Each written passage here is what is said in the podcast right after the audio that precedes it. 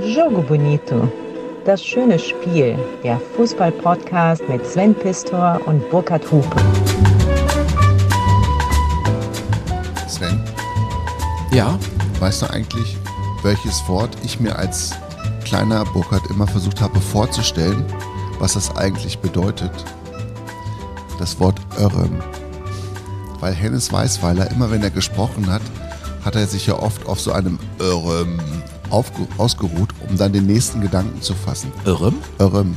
Und Örrem war für mich ein ganz wichtiger Begriff in meiner Jugend, weil ich nicht wusste, was Örrem eigentlich bedeutet. Ich dachte, das wäre auch so ein, so ein rheinischer Dialekt, also ein, rheinisch, so. so ein rheinisches Ding, was eigentlich was sagen will.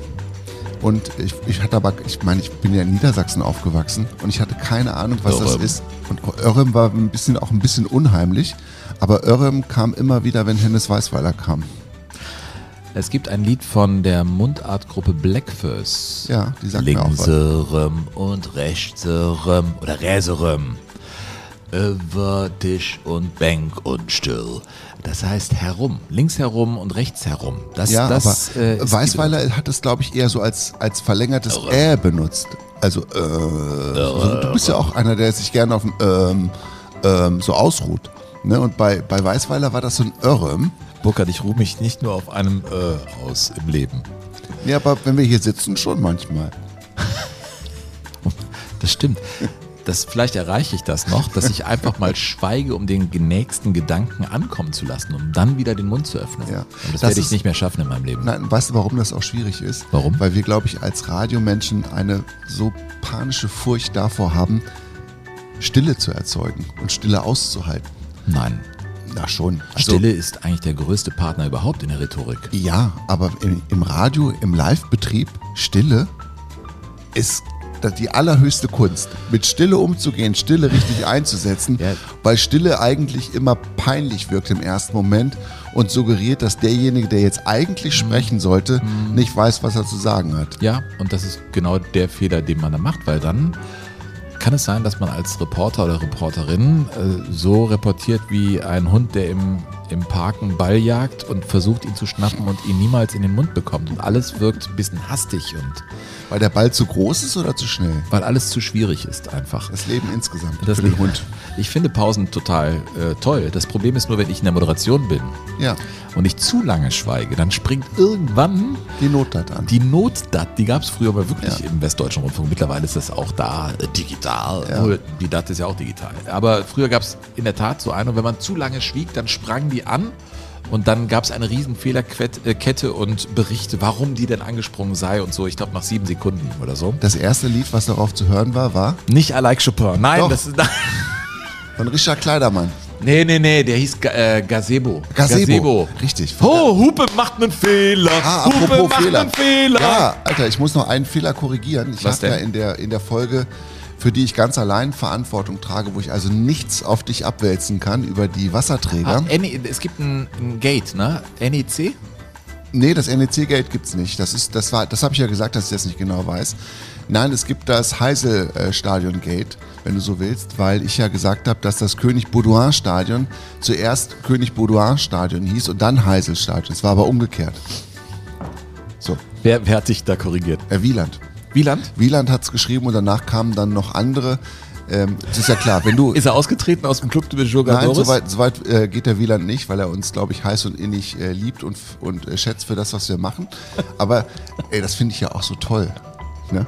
So eine Korrektur? Ich finde ich find das so toll, dass du weißt, alles, was du hier machst, wird, wird ganz genau gehört Rechtlich überprüft. und wird einfach, das prüft, das checkt jeder so für Ja. sich ab mit dem, was er selber weiß. Deswegen und wenn dann irgendwie so. Und wenn dann, wenn dann so ein, so ein Holperer kommt, dann guckt man nochmal nach und denkt sich, nee, das stimmt nicht so ganz. Und dann wird auch sofort geschrieben. Ich finde das super. Ähm, ja, wir sind übrigens, ach so, äh, bevor wir es vergessen. Wir sind in der Ikonenfolge Teil 2. Hennes Weißweiler und seine Gladbacher Jahre. Elf Stück waren es. Äh, sind heute unser großes Thema und ihr könnt euch auf den dritten Teil freuen. Das weiß ich schon jetzt, denn es wird crazy. Crazy shit from Cosmos. Äh, in New York. Das ist so geil. Hennes Weißweiler at its best. In English for Runaways. Apropos Englisch, du hast in der letzten Folge was unterschlagen, was ich äh, gerne noch gehört habe. Du hast mir nämlich mal erzählt, dass er ja mit Weißweil, dass Weißweiler ja mit äh, Gladbacher Spielern Mhm. an der Weltmeisterschaft 1966 auf eine ganz eigene Art und Weise teilgenommen Hat hat. mir Berti Fuchs mal erzählt, äh, mit dem ich gesprochen habe, ist jetzt schon ein bisschen her. Ich würde ihn gern noch mal besuchen. Für meinen Toller äh, Typ. Ja, total. Ich werde da mal die Angel auswerfen ähm, nach Korschenbruch. Ganz gerader Nagel. Ja. Ich glaube, dass der viele Dinge ähm, in einer Art und Weise denkt und für sich so klargezogen hat, mit denen ich nicht zwingend was anfangen kann. Aber ich glaube, dass Was der. meinst du da? Ne, ich glaube, dass der, dass seine Sicht, äh, seine politische Sicht beispielsweise sich nicht mit meiner deckt. Er ist eher konservativ. sehr konservativer Typ. Kohlmann Ich ja, seiner Zeit. ich ja eher nicht. Und ähm, ja, da hat man, glaube ich, bei bestimmten gut, Dingen einfach unterschiedliche Auf. Ist ja wurscht. Das ist ja aber wirklich ich, wurscht. ich glaube, dass der wirklich ähm, immer bei sich geblieben ist. Ja. Berti Vogts hat eigentlich nie versucht, jemand anders zu sein, mit einer Ausnahme.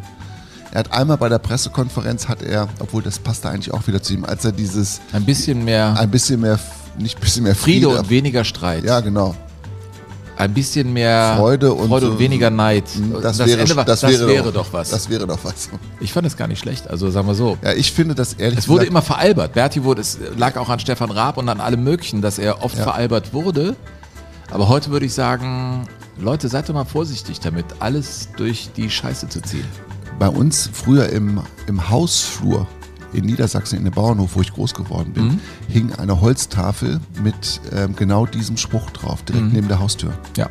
ja. Ein bisschen mehr.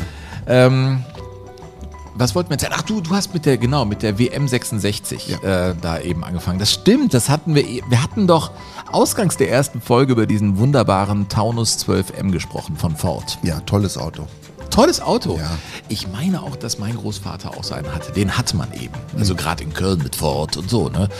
Dieser Hennes Weißweiler hatte 66 vor, zur WM zu fahren. Und Berti Vogts, Nach der England. Vollweise, der Vollweise, der ja auch bei den Weißweilers dann war und sich in den Mittagspausen da ausruhte und ein- und ausging. Und das war ja eine Art Sohn, den er dann viel, viel, viel später erst kriegen sollte, Hennes Weißweiler. Aber Berti Vogts und Hennes Weißweiler, das war ein sehr spezielles Verhältnis. Berti Vogts war ja auch Scout, der Gladbacher. Also damals warst du nicht nur Spieler, sondern auch Scout. Und die haben ja. Die Scout. Ja, die sind wirklich, wenn sie trainingsfrei hatten, sollten die Spielerbeobachtung machen. Und Wie dann die als Spieler? Spiel, die Spieler fuhren dann und da haben sie erzählt, so einen wie äh, Uli Stielicke. Haben die so gescoutet. Nein. Also dann kam der Spieler, da ist übrigens einer, der ist ein guter Verteidiger. Aber so. du kannst doch nicht Spieler losschicken, dass sie dann Genau so ihre, eigene, Das ihre, ihre eigene Konkurrenz ausfindig seiner machen. Zeit voraus. Das gibt's doch gar nicht. Ja, ja gut, ich meine, das war ja wie, wie so ein Durchlauferhitzer mit jungen Spielern, Borussia Mönchengladbach in den 60er Jahren. Die haben ja Hauptsache jung und dann werfe ich sie schon rein. So, dann kommt der Weißweiler und sagt, Berti, komm, lass uns doch zur, zur WM fahren. Berti hatte nur ein Problem, der hat mit einem anderen Spieler schon verabredet, dass sie im Sommer Urlaub machen, irgendwo in Bayern oder so, Badeurlaub an irgendeinem See. Und dann wurde der kurzerhand abgesagt und dann sind die insgesamt zu dritt, ich weiß nicht mehr, welcher Gladbacher Spieler das noch war, werde ich ihn dann fragen, Berti Fuchs, Mhm. sind die zusammen mit Hennes Weißweiler 66 nach England gefahren und haben da sich die Spiele gefahren? bei der WM ge- ge- Wer ist- angeguckt. wer- Berti Vogts muss gefahren sein. Berti ist gefahren. So. Weil der Hennes ist ja nicht gern Auto gefahren, glaube ich, ne? Dann sind, stell dir das mal vor. Und dann auch mit den ganzen Schlachtenbummlern, so hießen sie ja wirklich. Und da waren ja viele, 66 sind ja viele deutsche Fans Ja. darüber gefahren. Und dann sind die eben auch darüber und haben sich da die Spiele angeguckt. Und äh, das musst du dir mal vorstellen. Ey, auch noch im im Sommer zusammen mit deinem Trainer, mit dem du Bundesliga spielst. Der Gladbach war ganz frisch in der Bundesliga. Bist du bei so einer WM, das sind natürlich unfassbare Erlebnisse. Hey, Berti im Linksverkehr. Well, I'm Bertie McFolks. And it's no problem. Erinnerst du dich noch? Ja, als also in schottischer- Schottland schottischer war Nationaltrainer. Bertie McFolks. Oh Mann, wir landen Ja, aber jetzt. Vogt ist auch, ist ja auch einer von denjenigen, muss man sagen, die sich so in der, in der langen Reihe ähm, der, der Erben Weißweilers wiederfinden. ne? Das sind ja ganz viele, die letztendlich durch Weißweiler Schule gegangen sind. Auch Jupp Heynckes ist ja letztendlich erfolgreich als Trainer geworden, weil er, hat er später auch immer gesagt, weil er eben unter Hennes Weißweiler Fußball gespielt hat und trainiert hat. Hat er wesentliche Dinge ähm, seiner späteren Trainerkarriere hat er bei Weißweiler gelernt. Ich würde super gerne im nächsten Jahr mal eine Folge rund um Bertie Vogts machen. Also jetzt, wo ich drüber nachdenke, was der da alles erlebt hat und vielleicht mit dem Wissen, das ich dann von einem Treffen vielleicht noch mitbringe. Ich finde Bertie Vogts schon sehr spannend. ja. Ja. Äh, wir sind bei, bei Hennes Weißweiler. Wir waren bei seinem Wechsel hin, äh, er fuhr halt da äh, vor mit seinem Ford Taunus und Gladbach spielte, war noch geprägt von Fritz Langner. Ein richtig knallharter ja. Trainer seiner Zeit, der dann äh, zu Schalke 04 wechselte. Mhm. Über diesen Schleifer. Fritz Langner sagte sogar Rudi Assauer, das war ein harter Knochen. Der hat uns, hat uns die, die Knochen gewaschen. Die Knochen gewaschen? Nein, also, er war ein harter Knochen, war ein harter Hund. Also Vielleicht sagt man das ja so, die hat uns die Knochen gewaschen. Ja. So, Knochen poliert, sagt man doch, ne? Verfluchte Knochen poliert und gewaschen. Nein, der Langner wechselte weg. War so ein, so ein, ja, war schon auch ein erfolgreicher Trainer. Wobei der mit Schalke eigentlich abstieg in der Premierensaison in der Bundesliga und dann blieben sie drin, weil einfach Weil aufgestockt wurde. Weil die Liga von 16 auf 18 Ja. Vereine erweitert werden musste. Naja, und äh, Helmut Grasshoff, das ist ja auch schon interessant. Der war zu der Zeit, als Hennes Weißweiler dahin kam, Vizepräsident. Ja. Präsident war Dr. Helmut Bayer. und der Grasshoff war wohl ein Skatkumpel und der bat den, äh, also der Bayer, den Grasshoff, komm doch mal bei uns hin und äh, ab 66 war es dann der Manager, der mit sehr spitzen Bleistift, also super spitzen Bleistift rechnete. Später die Gladbacher Spieler mussten ja auch, konnten Kinokarten, die sie dann in Süchteln irgendwie dann nutzten, um abends dann doch mal was anderes zu sehen als nur den Trainer und das Glas Alt, was sie dann trinken durften, 0,2. Weißweiler Ein Glas hatte Alt. ein Glas Alt abends in Süchteln. Aber der Vorm Weißweiler im Trainingslager. Weißweiler hatte natürlich ein 0,3er Ja, Glas. sicher. der blieb länger unten. Ne? Ja. Äh, konnten die abrechnen, die Kinokarten. Grassoff sagte. ja. ganz im Ernst. Ja, ist ja gut. Da konntest du hingehen als Berti Vogt zu sagen, Musst ja, ich habe gestern Ben Hur geguckt, Ja. hier Ja. äh, 2 D-Mark 40 und dann bekam der das ausbezahlt und dann, so war das eben damals. Und Helmut Grassoff sagte, äh, es war einfach an der Zeit, Langner gegen etwas Geniales einzutauschen. Also so wurde über Weißweiler da gesprochen, ne? über, gegen etwas Geniales einzutauschen, gegen einen Trainer, der die volle Entfaltung der hoffnungsvollen Ansätze bewirken konnte. Also Weißweiler war schon eine große Verheißung und es waren ja nicht nur Erfolgsstationen, die er vorzuweisen hatte, aber sein Spielstil und die Empfehlung Von halt Sepp Herberger, natürlich von Sepp Herberger, das hatte sich rumgesprochen und man wollte einen neuen Weg wählen in Gladbach. Ja, und äh, Dr. Helmut Bayer hat das ein bisschen weniger prosaisch geäußert als du jetzt. Er hat einfach gesagt, ähm, er war ja Textilfachmann und Präsident von Borussia Mönchengladbach und er hat gesagt, ich habe ihn geholt, weil mein Mathelehrer auch Weißweiler hieß. und der war gut. Ehrlich? Ja. Das ist ja witzig. Die damalige Frau von Hennes Weißweiler, äh, Anneliese. Anneliese Lilo. Lilo äh, sagte, als sie die Gladbacher Mannschaft sah, es interessiert, also es ist interessant, weil der Textilunternehmer war, sagte, dass die sehen so traurig aus mit ihren Trikots. Das war Schwa schwarze Trikots. schwarze Trikots, alles so. Und da sagte sie, Hennes, da musst du doch was machen. Und fortan spielten die Gladbacher wirklich in diesem Weiß, was ja dann legendär war. Ne? Ja, genauso wie der erste FC Köln. Ne? Also ich meine, der erste FC Köln kam äh, vom, von Rot und Weiß, aber ähm, spielte ja dann in seiner ganz großen Zeit in den 60er Jahren auch komplett in Weiß, wie Real.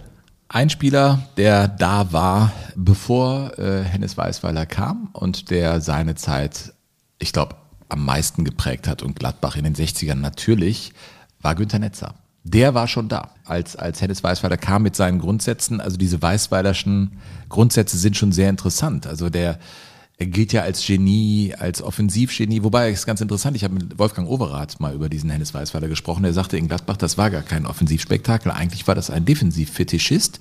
Aber sie hatten dann eben so feilschnelle Spieler, dass sie sozusagen den Gegner kommen ließen, um den Platz als solchen zu haben und dann Günther Netzer schnell den Ball zu geben und dann eben die schnellen Spieler einzusetzen. Ich meine, wenn du so einen Horst Köppel zum Beispiel später im Vollsprint gesehen hast, dann weißt du, dass Tempo ein richtiger Faktor war.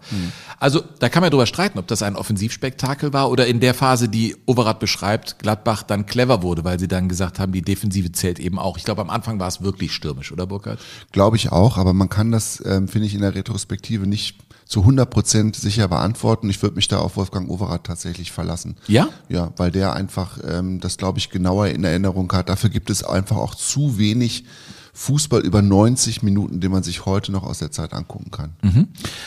Die Weißweilerschen Grundprinzipien waren Unsere äh, Zauberformel, wenn man es so nennen kann, ist Arbeit, echte Arbeit und Zusammenhalt in der Mannschaft. So, das wäre so das erste Weißweilische Grundgesetz. Folgt Artikel Nummer zwei. Ich möchte keine Mannschaft aus Robotern, keine Mannschaft, die in ein Schema hineingepresst ist, Ja. sondern ich möchte Spieler, die frei schalten und handeln können.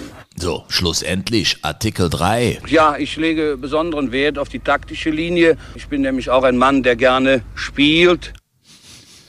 Ja, und der Weißweiler ist auf jeden Fall ambivalent gewesen als Trainer, auch schon in seinen ersten Jahren. Er war auch noch ein sehr autoritärer Übungsleiter.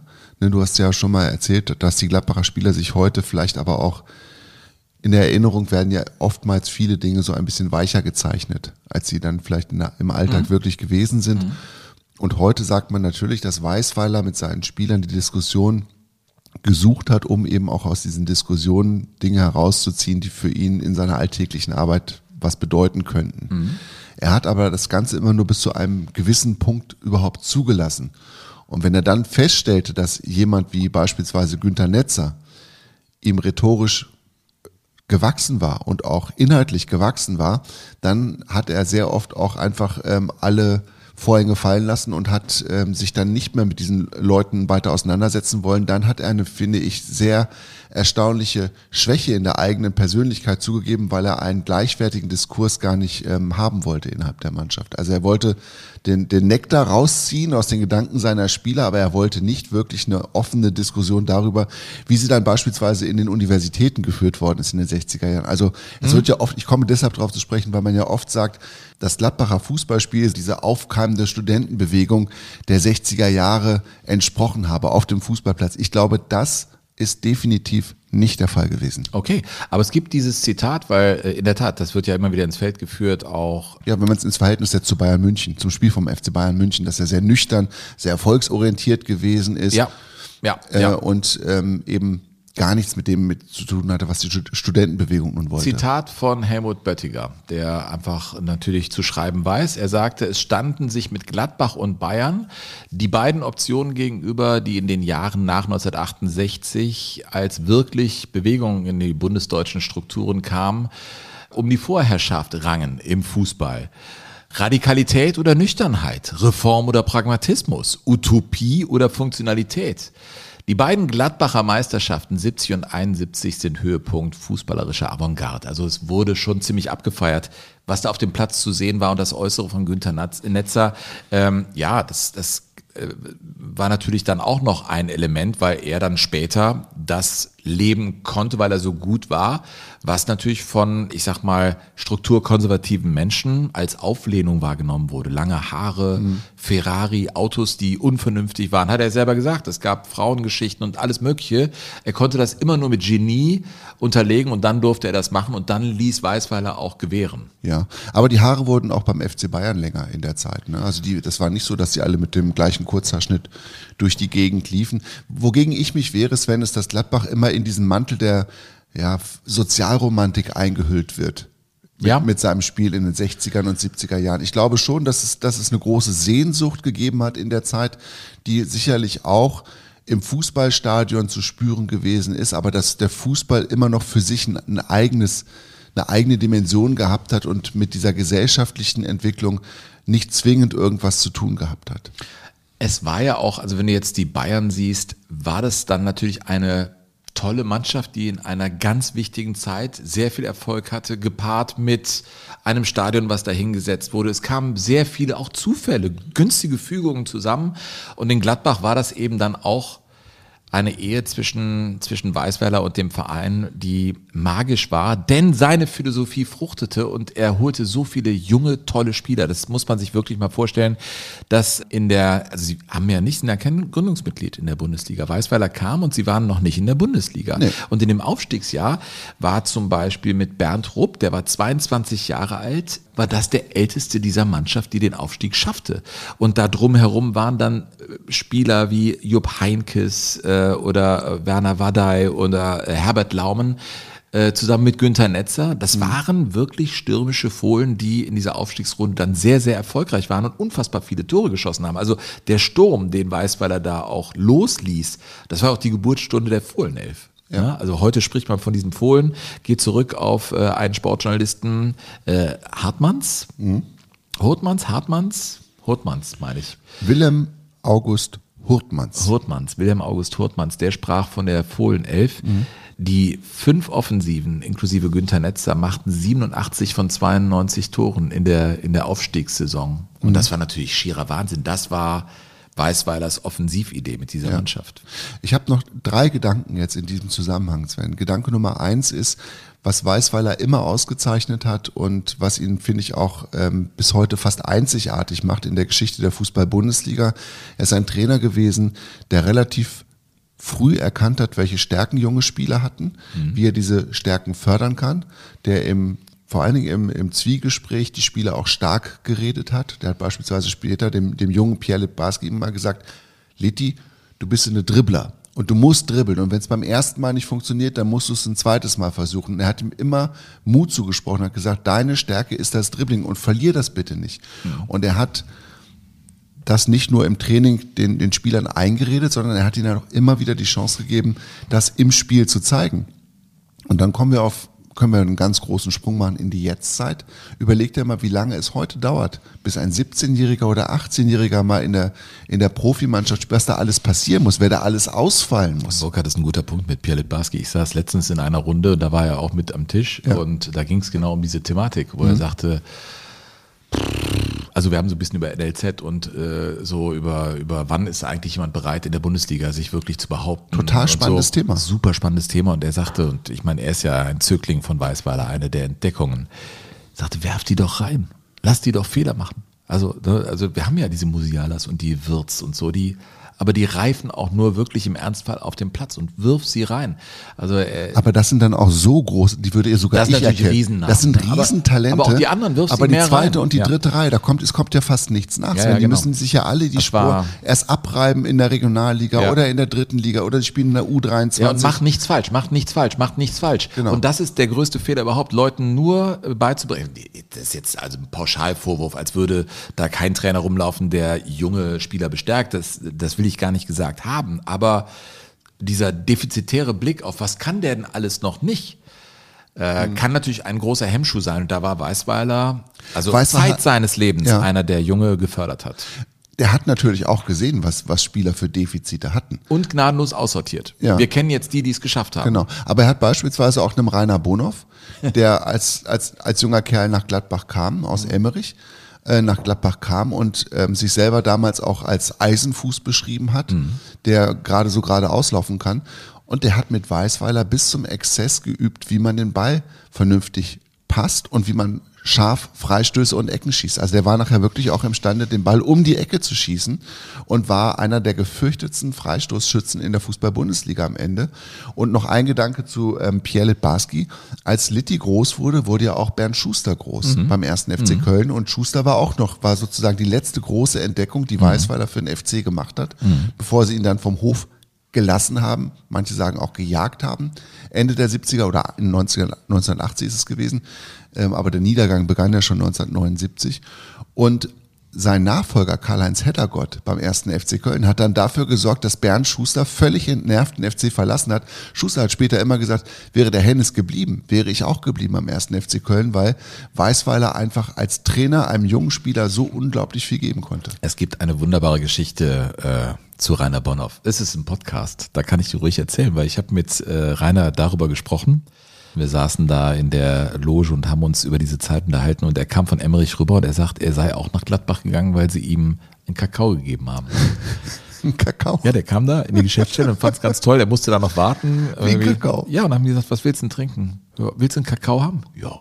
Und dann hat er einen Kakao bekommen Mhm. und der war schon begehrt, auch von Vereinen. Und dann haben die Gladbacher ihm einen Kakao gegeben. Ja, und da hat er einen Kakao getrunken. Ach, wenn du hier einen Kakao kriegst, das muss doch toll sein. Dann, dann ging er da hin und dann waren natürlich schon so viele Stars da. Gladbach war ja schon was. Ne? Und äh, da hat er mir erzählt, äh, in einer der äh, ja, ersten Trainingseinheiten hat er sich dann unter einen Baum gesetzt und hat wirklich geweint, weil er dachte, ich kriege das hier alles nicht hin. Ich, ich bin hier echt zu schlecht. Und dann ist Berti Vogt zu ihm hingegangen. Das ist süß. Der hat da geweint. Das war eben, du, wir sind, Rainer Bonhoff erzählt mir das in seinem Alter. Und Ja, aber- auch, es ist ja auch so, Aber wir reden auch von den 60er Jahren, wo ein, ein deutscher Junge immer noch irgendwie mit Sprüchen rechnen muss, wenn er in der Öffentlichkeit weint. ein späterer Weltmeister. Und der es wurde, weil dann eben Berti Vogts rübergelaufen kam und gesagt hat, hey, komm her. Und hat ihn in den Arm genommen und dann zum Weißweiler. Und Weißweiler hat ihn aufgenommen und hat ihn dann voll trainiert. Und ich habe ja in der ersten Folge darüber gesprochen, der hat erzählt, der Drigalski hat mit denen Hürdenläufe gemacht. Und ich meine, Bonhoff musste sich auch der, der Abwehrgrätschen erwehren mit irgendwelchen spektakulären Sprüngen und die waren athletisch total fit. Und so wurde aus ihm ein echt toller Spieler. Also nicht nur Günter Netzer wurde da gemacht, was er immer wieder gesagt hat, in Gladbach unter Weißweiler, sondern ganz, ganz, ganz viele andere Spieler. Ja, wo du eben gerade den Namen Bernd Rupp angeführt hast, mhm. der ist ja nicht wegen eines Kakaos nach Mönchengladbach gekommen. Mhm. Der Bernd Rupp. Also unter anderem wegen eines Kakaos, aber es war so schön mit ihm da zu sitzen, weißt du? Der Bernd Rupp kommt aus Wies, kam aus Wiesbaden mhm. und der war auch relativ prominent schon, Junioren-Nationalspieler und viele Vereine wollten ihn haben, unter anderem auch Eintracht Frankfurt. Mhm. Und Weißweiler wollte ihn auch haben. Dann sind die also nach äh, Wiesbaden und haben sich an irgendeinem so Kurort getroffen in der Nähe von Wiesbaden. Und vorher haben schon ähm, einige Junioren-Nationalspieler dem Weißweiler gesagt, also wenn ihr den Rupp wirklich haben wollt, dann kriegt ihr den nur mit Kohle. Und zwar mit Bar. Also mit Scheinen. Also ihr müsst, wenn ihr da hinfahrt. Also mit dem Koffer, der dann da. Die haben dann wirklich steht. diesen berühmten Koffer mitgebracht, haben da mit Rupp gesprochen und der war wohl auch nicht abgeneigt und dann haben sie gefragt, ja Bernd, was ist denn, ähm, also was, was brauchst du denn, um, damit wir dich jetzt auch wirklich überzeugen können, zu uns zu kommen? Dann hat er einfach so eine, so eine Summe genannt, die damals total utopisch waren, war und auch für, für Gladbacher Verhältnis utopisch war, war ja kein wohlhabender Verein. Und dann hat er Rupp gesagt, 50.000 Mark. Und dann hatten die den, den Chef der Fußballabteilung da sitzen, den Fußballobmann, das war damals auch gleichzeitig noch der Manager. Und dann er holte den Koffer von unten vom Boden hoch, stellte den auf den Tisch, machte ihn auf und zählte 50.000 ab. Das ist ja riesig viel Geld Eine gewesen. Wahnsinnssumme. Eine Wahnsinnssumme. Und dann ist Bernd Rupp, der ein ganz wichtiger Bestandteil war ähm, der ersten Jahre der Fohlenelf in Mönchengladbach, an den Bökelberg gekommen. Ja, und dann spielten sie, sie wurden Meister äh, in dieser Saison, in dieser Aufstiegssaison mit 92 zu 39 Toren. Ich meine 92 Tore, das ist schon echt sehr viel und spielten dann in der Aufstiegsrunde und setzten sich durch gegen Reutlingen, Holstein Kiel und Wormatia Worms. Ja. Borussia Mönchengladbach war angekommen. Ich meine, du hast eben das Geld äh, ins Spiel gebracht. Ich finde das ja auch so interessant. Helmut Krassoff muss ja wirklich einen Igel in der Tasche gehabt haben. Ich habe es ja schon gesagt. Der spätere Manager. Der mhm. spätere Manager. Und da war es so, Weißweiler war ja als Trainer auch eine, eine rheinische Jung mit, mit pragmatischen Lösungen. Damals war es so in Gladbach, wenn deine Schuhe ein Loch hatten, Fußballschuhe, mhm. dann bist du dann zum Grashof gegangen und er hat gesagt, alles klar, wir haben einen Schuster hier in Gladbach, dann werden die repariert und dann kannst du mit denen weiterspielen. Na klar, natürlich. Ja, also Nachkriegsgeneration, natürlich. Da war ein Loch im Schuh und dann wurde es ja, so geflickt. Ja, aber das war natürlich dann je nachdem, wie oft die Schuhe geflickt waren, breit gelatscht waren. Du weißt noch, wie die wurden irgendwann breit, die Fußballschuhe, irgendwann Absolut, schlecht und dann ja. dachte sie, das gibt's überhaupt nicht. Ja. Und dann sind die, und das war eben auch Hennes Weißweiler, äh, sind äh, Spieler dann zu ihm hingegangen, da hat er das Loch gesehen im Schuh und hat, gib mal her, Junge, gib mir mal den Schuh hier. Dann hat er zwei Finger reingebohrt in das Loch und dann das Ding noch weiter aufgerissen. Und also geh mal zum Gras auf, kriegst ein paar neue. Ne? Und dann haben die neue Fußballschuhe bekommen, weil man die dann nicht mehr reparieren ja, konnte. Das mal. Ja, das war eben Borussia Mönchengladbach in den 60er Jahren, Burkhard. Ja. Ja, und heute äh, wissen, glaube ich, die, die, die Profis gar nicht mehr, wie ja. überhaupt Schuhe zu putzen sind. Ich bin ja auch ehrlich, ich stopfe auch keine Socken mehr. Wenn da ein Loch drin ist, dann werden die auch weggeschmissen und ich kaufe neue. Also das, ja, war damals auch unmöglich. Ich weiß noch ganz genau, du kennst es doch auch noch, dieses Ding zum, zum äh, Sockenstopfen, dieses dieser Kreisrund, Pilz. dieser Pilz. Ne, zum man so reinstopfte und dann oben, dann war das so langgezogen, dann konnte ja, das man das. Das war selbstverständlich. Ja. Ja. Na, das war eben auch eine andere Zeit. Borussia Mönchengladbach dann in dieser äh, Saison, sie waren aufgestiegen und es kam der 18-jährige Berti Vogts nach Mönchengladbach und äh, er wurde ein ganz, ganz wichtiger. Wir hatten das schon äh, beschrieben, das Verhältnis zwischen Hennes Weißweiler und Berti Vogt, es war einfach ein ganz besonderes. Ja, Berti war ganz oft bei Familie Weißweiler zu Hause, hat da auch, ähm, glaube ich, ab und zu mal ein Zimmer gehabt, ist regelmäßig dahin, um auch mal irgendwie ein oder zwei Stunden sich auszuruhen, kriegte da Kaffee und Kuchen, hat oft auch da gegessen. Also der war sowas wie, ja, also wie der Sohn, den, den, den, den äh, Anneliese und Hennes Weißweiler nicht gehabt haben. Ja. Ne? Und, und für Berti war das auch wichtig, weil der mit zwölf Jahren beide Elternteile verloren hatte schon und als Vollweise natürlich auch Sehnsucht hat nach Eltern, Natürlich. die sich ja in, in, in allen möglichen Lebenssituationen dann auch äh, ausdrückt. Und dann War das, heute würde man sagen, eine Win-Win-Situation, das finde ich ein bisschen zu kalt. Ja. Das war emotional für beide Seiten, glaube ich, sehr wichtig, dass es, dass es die jeweils anderen gab. Ja, und ich finde auch ehrlich gesagt aus dieser Zeit, das ist ja schon fotografisch gut dokumentiert, diese Gladbacher Jahre in den 60er Jahren. Also äh, wann immer man die sieht, diese Fotos von Hennes Weißweiler und den jungen Gladbacher Spielern, das hat immer was Besonderes, das so zu sehen. Die erste Saison lief dann ja, okay. Ne? Also man wurde 13. in der, in der Premierensaison mit 68 Gegentoren. Ne? Also da lag schon so ein bisschen Der Hase im Pfeffer. der Hase im Pfeffer, der Stein im Schuh. Äh, aber seine mh, Ideen fruchteten. Also äh, Hennes Weißweiler hatte neue Ideen. Eine äh, Innovation, ich meine, das wird es auch in anderen Vereinen gegeben haben, aber damals so ein Trainingslager ne? oder dieses Einkasernieren und wirklich dann an der, in der Sache arbeiten, das wurde groß geschrieben unter den äh, Weißweiler Jahren in Gladbach. Nach Süchteln ging es da. Und da besuchte Kurt Brumme, ähm, mein Vorvorgänger bei WDR 2, jetzt heißt Liga Live, früher war es Tore, Punkte, Meisterschaft, besuchte dieser Kurt Brumme Hennes Weißweiler und der beschrieb das Ganze. Wir äh, lassen äh, den Spielern eine gewisse äh, Freizeit. Äh, Sie können Karten spielen, sie sehen Fernsehen, wir gehen manchmal ins Kino, nehmen auch manchmal die Gelegenheit wahr, in der Nähe ein Bundesligaspiel zu sehen. So haben wir in Dortmund ein Spiel gesehen, in Köln schon mehrere Spiele, sodass immer dafür Sorge getragen ist, dass der Tag nicht so langweilig wird. Weißt du, wer das im Hintergrund ist? Der Hund? Das ist bestimmt der Papa von Kando, dem späteren Hund von Jeprankes, dem Schäferhund. Hunde am Niederrhein. Hunde am Niederrhein, das stimmt. Ja. Kando. Ich finde so ein O-Ton ja ganz toll. Weil Ja. man, man hat so eine Ahnung davon, wie es der Auto gerochen die- hat. Weil wo- der Hund wo- wollte raus und es riecht so ein bisschen nach Hund, während er das sagt. Hennes Weißweiler. großartig. Ja, genau. Und ja, dann ging es weiter. Ein Baustein kam zum anderen. Ne? Haki Wimmer, Flügelstürmer, kam dazu. Ja, das ist ja, das habe ich ja in der Wasserträgerfolge erzählt. Haki Wimmer, der von Borussia Brandt kam, aus der Nähe von Aachen und der als Außenstürmer geholt worden ist und der sich dann ja erst im Laufe der, der Jahre zum Wasserträger von Günter Netzer entwickelte. Ne? Also den haben die nicht, also das war nicht seine originäre Aufgabe, Wasserträger zu Ja, werden. Flügelstürmer war er. Er war Flügelstürmer und er hat ja auch wirklich äh, viele Tore geschossen. Mehr als 50 in seiner Profikarriere für Borussia Mönchengladbach. Ganz toller Spieler und bis heute ein ganz bescheidener Mensch. Ja, man wurde da in dieser Saison 66, 67, es ging also langsam äh, Richtung Nordpol der Tabelle, äh, Achter mit 70 zu 49 Toren. Also es wurde schon ein bisschen besser und es gab äh, am 7. Januar 1967 dann einen Heimsieg gegen Schalke 04, 11 zu 0. Erste zweistellige Sieg in der Fußball-Bundesliga. Das war Gladbach, das war die Fohlenelf, ne? Ja. Das war Offensivfußball, aber es war auch Schalke. Jetzt Damit ist alles gesagt. Ja, du hast mir die Pointe weggenommen.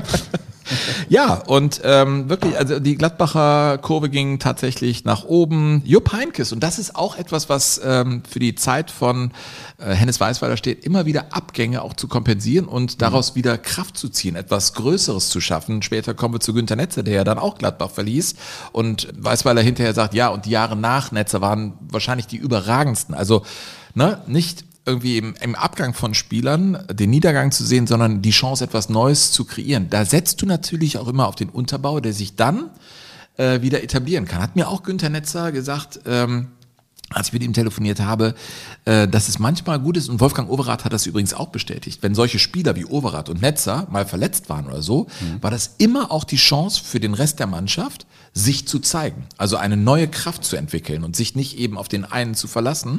Und ich glaube, auf diesen Effekt, äh, ob das jetzt bewusst war oder unterbewusst, äh, hat sicherlich auch Hennes Weißweiler gesetzt. Ja, willst du jetzt schon auf das ähm, besondere Verhältnis und die besondere Beziehung zwischen Weißweiler und Netzer Ja. dich äh, hinbewegen? Ja, eigentlich schon, nur äh, um das nochmal zu verfestigen. Heinkes ging also zu Hannover 96, kehrte nach drei Jahren, hast du gesagt, Ja. Mhm. waren es drei, dann wieder zurück. Also äh, in Hannover wurde er nicht wirklich glücklich. Und Bernd Rupp ging zu Werder Bremen. Also Mhm. es war so ein, immer wieder so ein, so ein Aderlass aus finanziellen Motiven. Man wollte nicht so viel Geld zahlen, wie die Spieler dann haben wollten. Und dann hat man in Gladbach eben einen anderen Weg gewählt. In dieser Saison, wo sie weg waren, wurden sie Dritter hatten 77 Tore geschossen. Das war top in der Liga. Also die Gladbacher Offensive stand. Aber es gab noch einen Baustein, der fehlte, um Meister zu werden. Günther Netzer war da, aber er klagte immer wieder, Mensch, Boss, äh, sie sitzen sich ein Trainer, lang. wir machen uns kaputt. Wir machen uns kaputt. Wir machen uns kaputt. Wir denken zu offensiv. Wir brauchen mal Pausen. Genau, wir brauchen vor allen Dingen eine stabile Defensive. Wir brauchen Spieler, die auch vornehmlich defensiv denken. Und das war natürlich etwas, was Weißweiler erstmal gar nicht hören wollte, weil Weißweiler ja der Vorreiter für den totalen Fußball gewesen ist, den die Holländer später gespielt haben, Ajax Amsterdam gespielt hat in den 70er Jahren. Das war die Art Fußball, die Weißweiler spielen wollte, dass jeder alles macht. Das heißt, alle, die offensiv spielen, spielen offensiv, auch die Abwehrspieler rücken mit nach vorne, aber alle spielen eben auch defensiv. Und das bedeutet natürlich eine, einen ungeheuren Aufwand für jedes einzelne Spiel, um jedes einzelne Spiel gewinnen zu können. Und deshalb gab es eben auch zwischendurch nicht nur 11 zu 0 Erfolge, sondern zwischendurch auch richtig große äh, Packungen. Und ähm, das hat Netzer erkannt, dass das so nicht weitergehen kann und hat deshalb äh, vom Trainer gefordert, von Weißweiler gefordert, dass da Abwehrspieler kommen müssen. Ja, und dann haben sie sich überlegt, welche, welche Spieler können uns denn weiterhelfen. Und dann hat Weißweiler, glaube ich, den Netzer gefragt, gegen welche Spieler spielt ihr eigentlich am wenigsten gerne in der Liga oder wie ist das? Weißt du noch, wie das war damals? Ja, ja, genau. Also das war so, dass der gefragt hat, äh, okay, in der Bundesliga, welche Abwehrspieler sind die schlimmsten für euch? Also welche, welche sind am stärksten? Ja, Mhm. So. Und dann haben die sich klar festgelegt aus Nürnberg. Wir hatten ihn schon an anderer Stelle in unserer äh, Nürnberg-Folge. Lugi Müller, der Mhm. ja auch mit dem Club deutscher Meister wurde. Das war der eine. Und Klaus-Dieter Siloff vom VfB Stuttgart. Die wurden direkt benannt. Mhm. Und was war äh, dann äh, die äh, Entscheidung? Die Entscheidung war, die beiden äh, an den Niederrhein zu holen. Mhm. Und das war ein totaler Gamechanger, weil Gladbach war ja 69 nochmal Dritter geworden und da hatte auch Hennes Weißweiler die Faxendicke, der sagte, wenn ich im nächsten Jahr nicht Meister werde, dann bin ich hier weg. So, und dann hatten sie eben da zwei Verteidiger geholt für die Saison 69-70. Ja, also in der Meistersaison 69-70, von der man ja noch nicht wusste, dass es nun wirklich die Meistersaison werden sollte für Borussia Mönchengladbach, die Premierenmeistersaison, gibt es Ja. eine besondere Episode, die nichts mit dem Bundesliga-Alltag zu tun hat, sondern mehr mit der deutsch-israelischen Befindlichkeit Oh ja. Ende, Ende der 60er, Anfang der 70er Jahre und mit diesem besonderen Verhältnis zwischen Hennes Weißweiler und einem gewissen Edi Schaffer. Den Schaffer müssen wir aber kurz erklären, Sven. Also das ist die Sache, wir hatten es im ersten Teil ja erzählt, ja, das Judentum und Hennes Weißweiler, das, er war einfach befreundet mit Juden und hat natürlich dann auch das, die Nazi-Herrschaft miterlebt und äh, ich glaube viel mit sich gerungen und lernte dann eben diesen Juden Edi Schaffer äh, kennen, der bei ihm in die Trainerausbildung ging. Das ist ja, und das im Prinzip kurz nach dem Zweiten Weltkrieg, dass ein Jude aus Israel dann nach Köln zu Hennes Weißweiler kommt und sagt, es ist zwar ein Land, das natürlich für uns Juden ganz, ganz fürchterlich für seine Familie, ne? für seine Familie, aber ich will dahin gehen, wo am, der, der Fußball am besten gelehrt wird. Aber dieser Edi Schaffer, das, das muss man so ein bisschen erzählen. Der hat ja auch eine deutsche Geschichte. Der, der kam auch aus Recklinghausen, hat da selber Fußball gespielt, Mhm. Burkhardt. Und dann? Ja, der ist dann äh, da auch nicht so richtig ähm, erfolgreich gewesen, ist dann in Europa rumgezogen, auch mit seiner Familie und im ähm, Zweiten Weltkrieg ist dann ein Großteil seiner Familie von den Nazis ermordet worden und er ist dann nach Israel gegangen, hat den jungen Staat Israel mit aufgebaut und war aber immer auch Fußballer natürlich. Du, der kam ja auch mittellos da als Hafenarbeiter Ja, wie so an. viele. Es ist halt wie so so die, viele. Das sind die so Typ- diese die- Lebensgeschichten. Es ist, ne? man muss es sagen, es ist die typische Geschichte von mittellosen Du hast Juden, nichts in der, die, in die in Tasche. Europa keine Zukunft mehr hatten. Im und nach dem Zweiten Weltkrieg und die dann in Israel die einzige Option sahen für ein glückliches Leben. Und Fußball war seine große Leidenschaft. Das war er das, lernte was er seine konnte. Frau da kennen, mittellos. Und relativ früh begann er da dann Fußball wiederum zu spielen und merkte, ich will Trainer werden. Und dann diese Entscheidung zu sagen als Israeli, ich gehe in die ganz junge Bundesrepublik an diese Akademie und mache den Trainerschein unter Hennes Weißweiler. Und die Weißweiler Geschichte haben wir auch skizziert. Und das hat ihn auch komplett umgegraben, wie man sich verhalten hat da äh, in der Nazi-Herrschaft. Und dann hat er diesen Edi Schaffer, diesen Lebensfreund auf einmal in seinem Lehrgang. Und das ist natürlich etwas, was 1970 dazu führte, dass Borussia Mönchengladbach in der Meistersaison unter Trainer Hennes Weißweiler unter wirklich diplomatisch höchst komplexen Umständen dahin geflogen ist, nach Tel Aviv, um da zu spielen gegen die israelische Nationalmannschaft. Also Edi Schaffer war ein Erfolgstrainer. Ne? Erfolgstrainer, der hatte mit Israel die Qualifikation für die Olympischen Spiele geschafft und hätte eigentlich Bronze fast gewonnen, aber ich glaube, es war dann ein Los- oder Münzwurfentscheid, dass die keine Bronzemedaille bekam bei den Olympischen Spielen, die israelische Nationalmannschaft. Also in dieser Zeit, das muss man sich mal vorstellen. Sie hatten sich qualifiziert für die Weltmeisterschaft 1970 und sie wollten Wettkampfhärte diese Zeit, von der wir reden, also wir reden vom Februar 1970, mhm. das war die Hochzeit des Terrorismus gegen den Staat Israel. Es wurden immer wieder El Al-Maschinen entführt. Und Sechstagekrieg war gerade drei Jahre vorbei und der nächste stand gefühlt schon fast vor der Tür. Der war dann drei Jahre später, der Yom Kippur-Krieg. Also Israel war ja ein Staat, der wirklich seit seiner Gründung im Prinzip den allerstärksten Anfeindungen ausgesetzt gewesen ist, der immer um seine Existenz kämpfen musste. Und Hennes Weißweiler hatte aber diesen Wunsch in sich, zur Versöhnung zwischen Deutschland und Israel beizutragen. Und er hat gesagt, wenn wir was können, dann ist es Fußball spielen und über den Fußball können wir für Versöhnung sorgen. Und deshalb hat er in dieser höchst komplizierten Zeit, die es damals gewesen ist, die es heute auch wieder ist aus anderen Gründen, in dieser höchst komplizierten Zeit dafür gesorgt, dass seine Mannschaft mitten im Meisterschaftsbetrieb nach Israel fliegt, nach Tel Aviv, um da ein Freundschaftsspiel gegen die israelische Fußballnationalmannschaft auszutragen. Naja, und das nicht irgendwie. Man beschließt das ja nicht und sagt, okay, dann gehen wir mal äh, als Manager von Borussia Mönchengladbach ins Reisebüro und buchen da ein paar Tickets und dann fliegen wir nach Tel Aviv und dann ist möglich. das gut.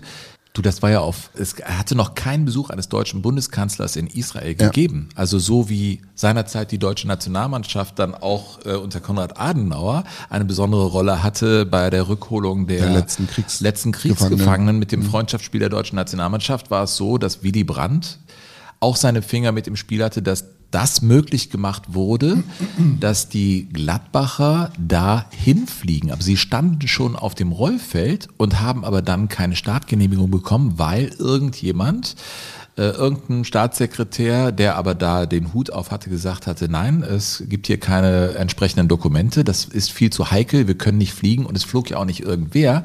Das war die Luftwaffe, die Borussia Mönchengladbach darüber flog, mhm. aber in Zivil. Also das, das ist ja wirklich auf allerhöchster Ebene geplant worden und was für eine Rolle da Hennes Weißweiler gespielt hat. Also nur weil es ihn so gab, wurde das auch so gemacht. Und schlussendlich flog dann diese Maschine mit Günter Netzer und Co. nach Tel Aviv und die Reiseroute war strengstens geheim. Und sie flogen dahin in dieses Land, das muss ich dir vorstellen, die waren ja alle in ihren Zwanzigern und Fußballer und spielten eine Bundesliga-Saison. Die waren gestern noch in Gelsenkirchen, spielten gegen Schalke und auf einmal saßen sie in einer getarnten Maschine der Luftwaffe und fliegen da runter ins nach Israel. Ins Ungewisse. Eine, äh, also heute unvorstellbar. Gibt es übrigens eine ganz fantastische Dokumentation drüber. Wir hängen mhm. euch das in die Show Notes.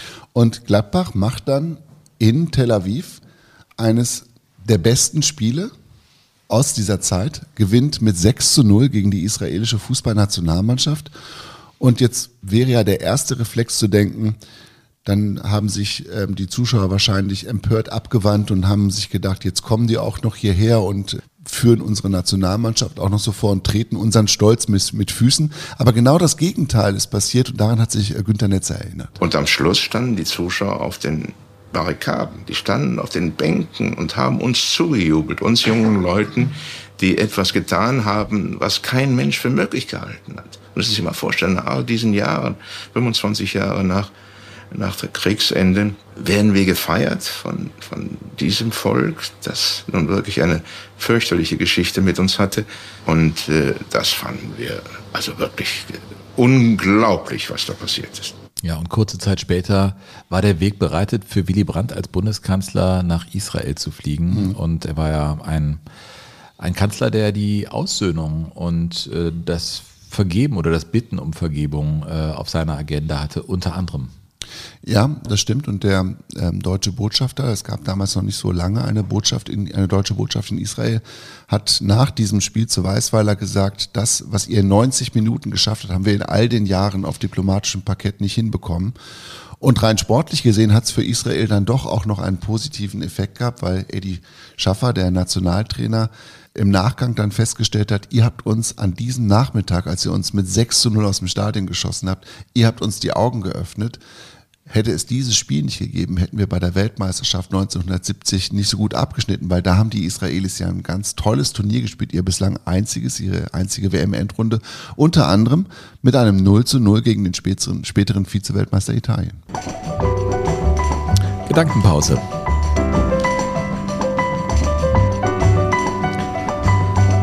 Burkhard, wir sind in dieser ersten Gladbacher Meistersaison und das ist natürlich auch für Günther Netzer äh, eine, eine besondere Saison gewesen. Mm, und äh, er hat ja mal über Hennes Weißweiler gesagt, also das, das fand ich schon ziemlich bemerkenswert. Er hat Borussia Mönchengladbach gemacht. Er hat auch mich gemacht und andere Spieler gemacht. Er war verantwortlich für diese große Geschichte Borussia Mönchengladbach.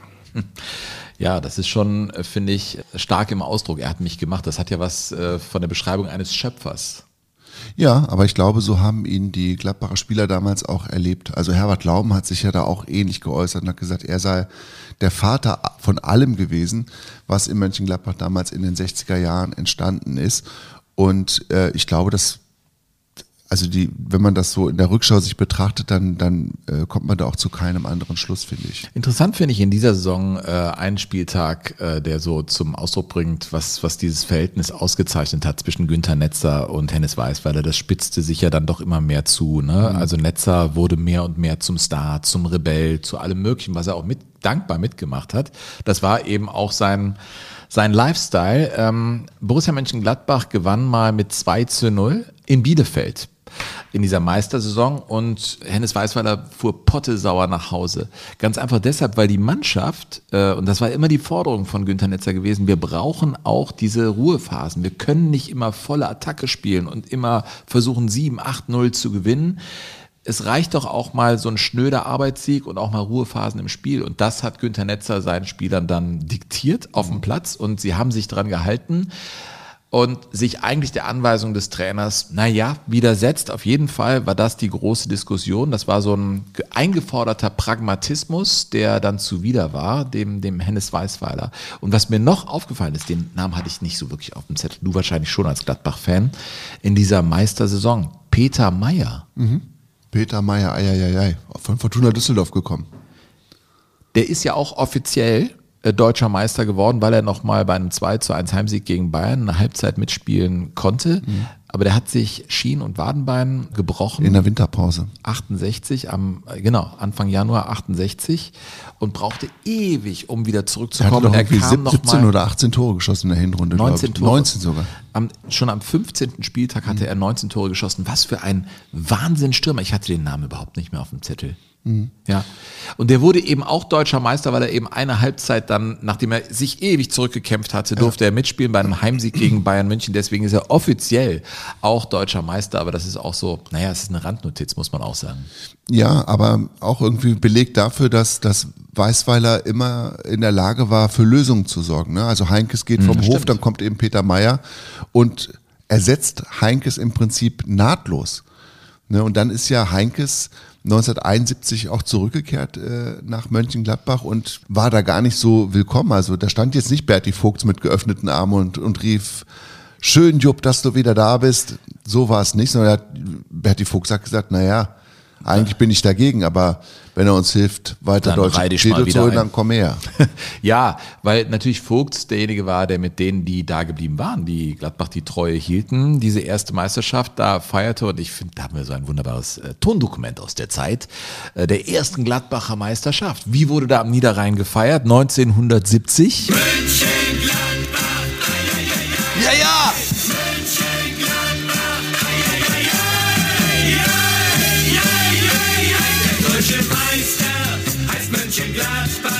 Meine Musik.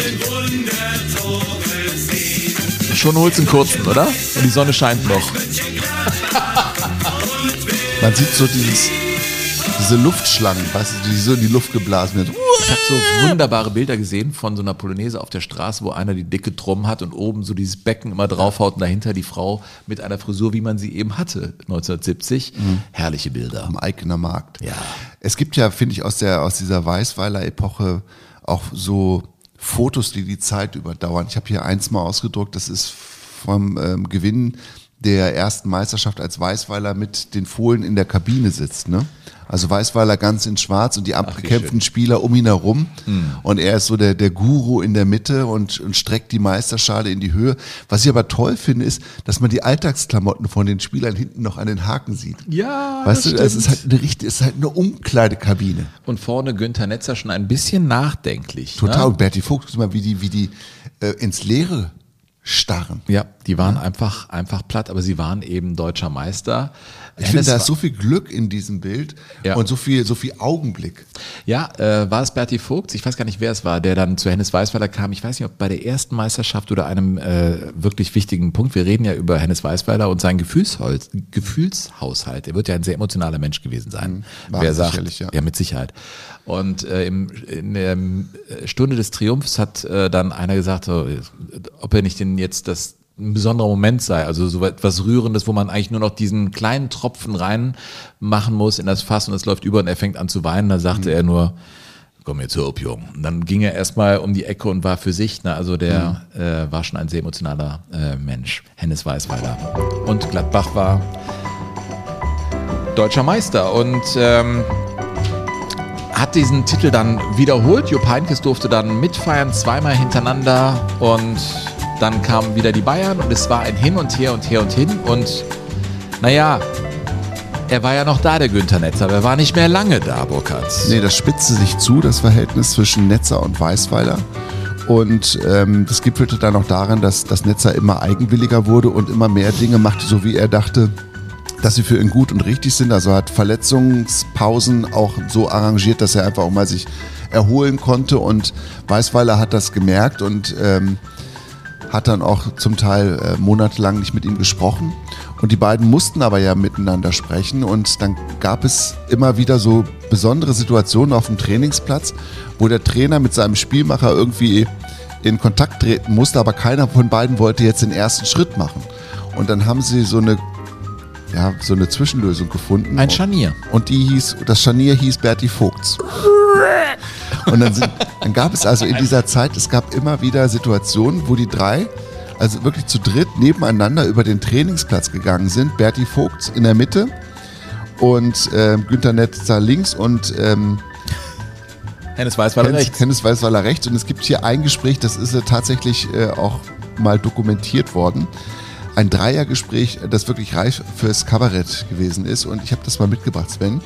Ich würde sagen, du bist äh, der Weißweiler und ich bin der Vogt. Okay. Äh, ich bin der Netzer, okay? Also Weißweiler zu Vogt.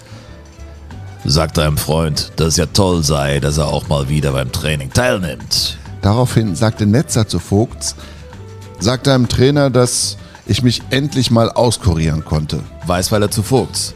Hör mal, frag deinen Freund, wann er denn mal wieder spielen will. Daraufhin antwortete Netzer über Vogts, sag deinem Trainer, dass ich in zwei Wochen wieder spiele. Und ich habe auch mit Vogt drüber gesprochen, der hat gesagt, irgendwann wurde es ihm zu blöd und dann rannte er dann weg. Weißt du, die gingen dann zu dritt und irgendwann mal hat er gesagt, Krasser Scheiß, oder? ja, ne, und da, am Ende hat Vogt gesagt, hatte er auch wieder Zoff mit beiden. Also ne, er war das Scharnier, aber dann auf einmal war der Weißweiler auf dem Vogt sauer wegen der Übersetzung. Also das ist eine ganz komische Exegese, Auslesung, äh, Auslegung der, der gesprochenen Worte. Das, es ist so, so irre. Da war es doch auch mal so, dass ähm, äh, der äh, Netzer war irgendwo auf den Seychellen und hat da Urlaub gemacht und äh, Weißweiler war super sauer. Und da sagte der in so einem Gespräch, wo Vogts wieder der Übersetzer war oder das Sprachrohr, ja wieso, äh, die Ärzte hatten gesagt, er sollte was Warmes drauf machen, dann ist er eben dahin geflogen, wo es warm ist. Und das, das war natürlich für den Weißweiler ein Affront. Ja, wunderbar, es geht weiter, Und es Leute. gibt, also die, wir müssen die eine Geschichte nur aus Rom erzählen. Als, als Gladbach ein Freundschaft, ich meine, damals haben ja äh, Vereine auch wie Borussia Mönchengladbach noch Geld verdient, indem sie Freundschaftsspiele. Das ist doch der Teaser für die nächste Folge. Wenn wir, es ist eine Irrsinnsgeschichte. Es ist eine Irrsinnsgeschichte. Burkhard, das ist spannend. Ich bin der Moderator hier. Ja. Es ist eine Erklär, Wahnsinnsgeschichte. erklär mir, wie es geht, Sven. die gibt es nächste Woche, Leute. Das ist ja, man nennt das doch Cliffhanger, Das oder? ist ein, das, das ist ein Cliffhanger. ja.